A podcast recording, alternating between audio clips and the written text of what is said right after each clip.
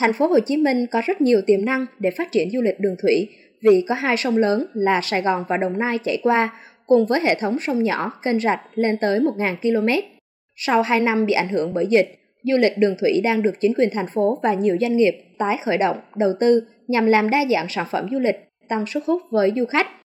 Ngay trong giai đoạn bình thường mới, tuyến tàu buýt đường sông Sài Gòn Waterbus được quảng bá mạnh mẽ hơn, cùng với việc khánh thành công viên bến Bạch Đằng đã tạo nên điểm nhấn cho du lịch đường thủy của thành phố. Các du thuyền phục vụ khách ngắm thành phố về đêm cũng bắt đầu nhộn nhịp trở lại. Ông An Sơn Lâm, giám đốc công ty thuyền buồm Đông Dương cho biết, nhờ công tác chỉnh trang đô thị, cảnh quan hai bên bờ sông ngày một hoàn thiện, khang trang đã làm tăng thêm sức hút cho tour du thuyền trên sông Sài Gòn.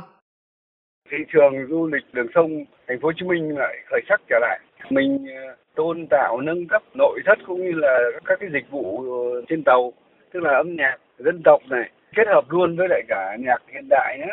Khách hàng đến tàu không phải là chỉ ăn tối mà cũng được thưởng thức âm nhạc, hai nữa là phong cảnh, ngắm cảnh nữa. Thì thành phố mỗi ngày nó là đẹp lên, nó lung linh hơn so với vài năm trước nhiều. Thì cũng là một cái thế mạnh rồi, tức là ngày càng hấp dẫn đối với lại khách du lịch.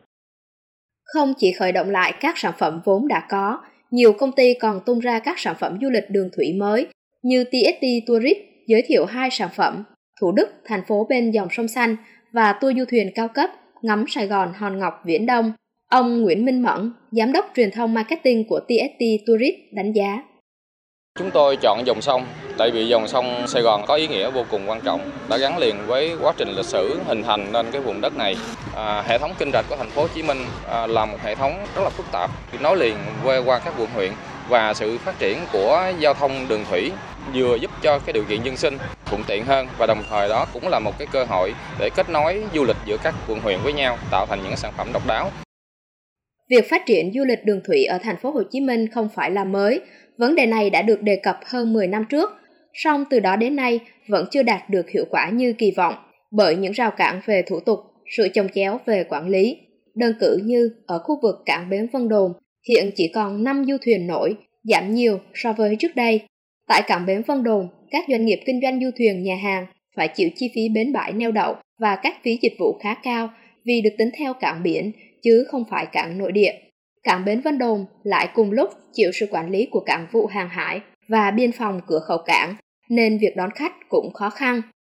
Bên cạnh đó, việc chưa đồng bộ về hạ tầng khiến du lịch đường thủy của thành phố Hồ Chí Minh cũng gặp khó. Điển hình như việc xây dựng các cây cầu bắc qua sông quá thấp khiến tàu thuyền du lịch không thể đi qua. Ông Phan Xuân Anh, giám đốc công ty trách nhiệm hữu hạn Thuyền Sài Gòn, đơn vị đang vận hành và khai thác các thuyền trên kênh Nhiêu Lộc Thị Nghè cho biết.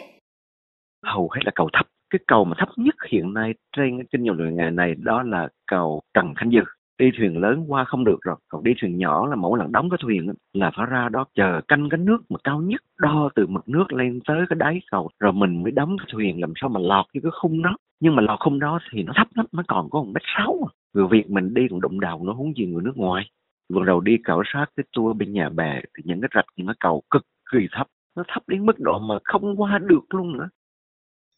theo báo cáo kết quả thực hiện đề án xây dựng các tuyến du lịch đường thủy trên địa bàn thành phố Hồ Chí Minh giai đoạn 2020-2030 của Sở Du lịch thành phố Hồ Chí Minh, một vấn đề nữa khiến cho các doanh nghiệp chưa mặn mà với việc đầu tư phát triển du lịch đường thủy là rác thải và sự ô nhiễm của các con kênh. Mặc dù những năm gần đây thành phố đã tổ chức nhiều đợt nạo vét, các công ty môi trường cũng thường xuyên làm công tác dọn vệ sinh trên các tuyến kênh, nhưng ý thức người dân sống ven kênh vẫn chưa được cải thiện – hiện tượng xả rác phóng uế vẫn diễn ra, khiến cho nhiều con kênh trở nên hôi thối mỗi khi nước cạn hoặc rác nổi lên bền sau những cơn mưa. Điều này gây phản cảm lớn cho du khách và các công ty du lịch rất khó triển khai sản phẩm.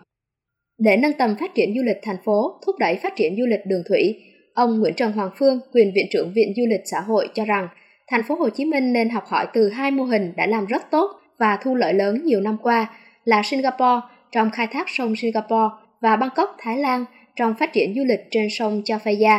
Các thành phố này đã có quy hoạch đồng bộ từ bến neo đậu, cầu tàu, cũng như xây dựng các cảnh quan, điểm đến đặc sắc trải dọc hai bên bờ sông. Ông Nguyễn Trần Hoàng Phương nói. Chúng ta nên mở rộng hướng về sông Sài Gòn. Nó sẽ là những cái khu chợ đặc trưng, những phố đêm, khu tham quan vui chơi giải trí, tất cả đều cập bên bờ sông bờ sông thể hiện được văn hóa bờ sông thể hiện được độ thuận lợi cũng giống như là nét đẹp của một đô thị có thể thấy thành phố Hồ Chí Minh có tiềm năng lớn về du lịch đường thủy, nhưng để biến tiềm năng thành hiện thực thì vẫn còn rất nhiều bài toán cần được giải và cần sự chung tay phối hợp quyết liệt, đồng bộ từ các ban ngành, chứ không chỉ riêng ngành du lịch.